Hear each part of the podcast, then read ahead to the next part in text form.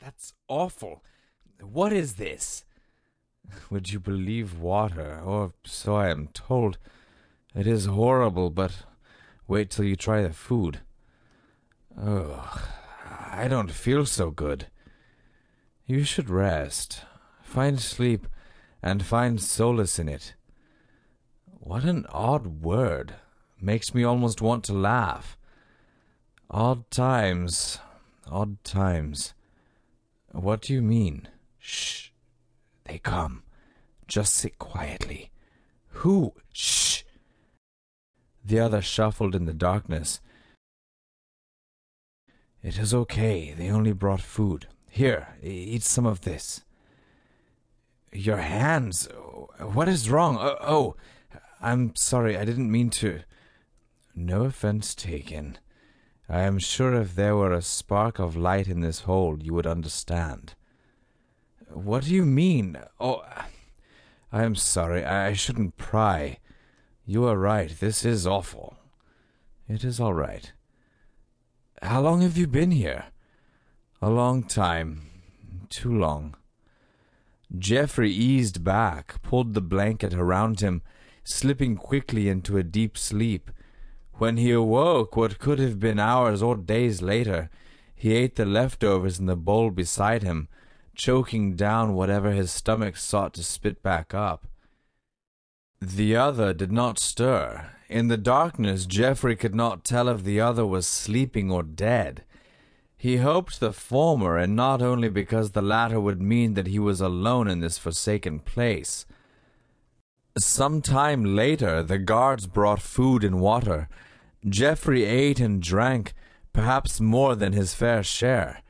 What followed was a seemingly ceaseless cycle of sleeping, waking, and eating.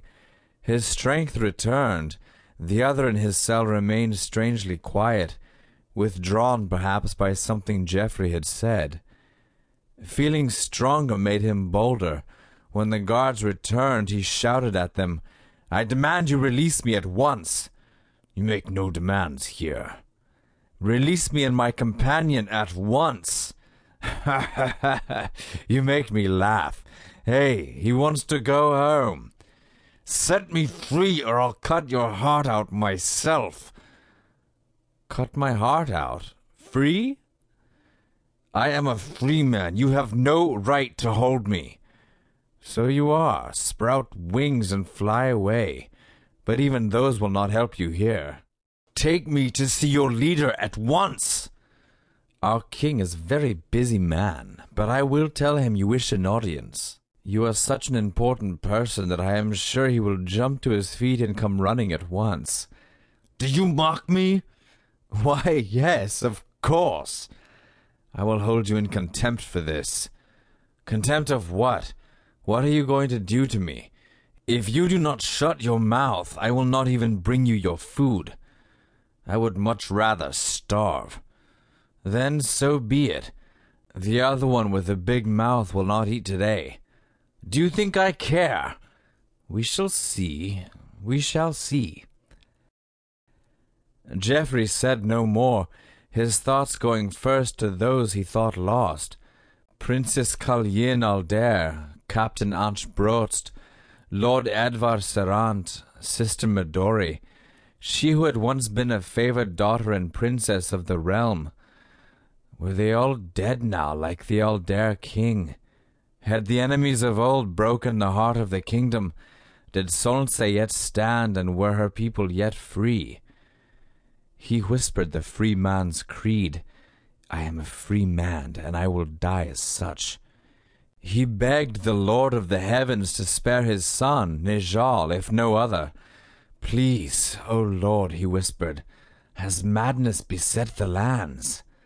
As he despaired, his hand longed to find the hilt of his sword and do what any righteous man would do in an hour of need. A free man, he said, mocking himself as he paced in the darkness. He shouted to the heavens, O Lord, help me find my way. Bring light to end the darkness. You want light? said a voice from the hall. What else is it you long for, old man? Perhaps you seek a blade.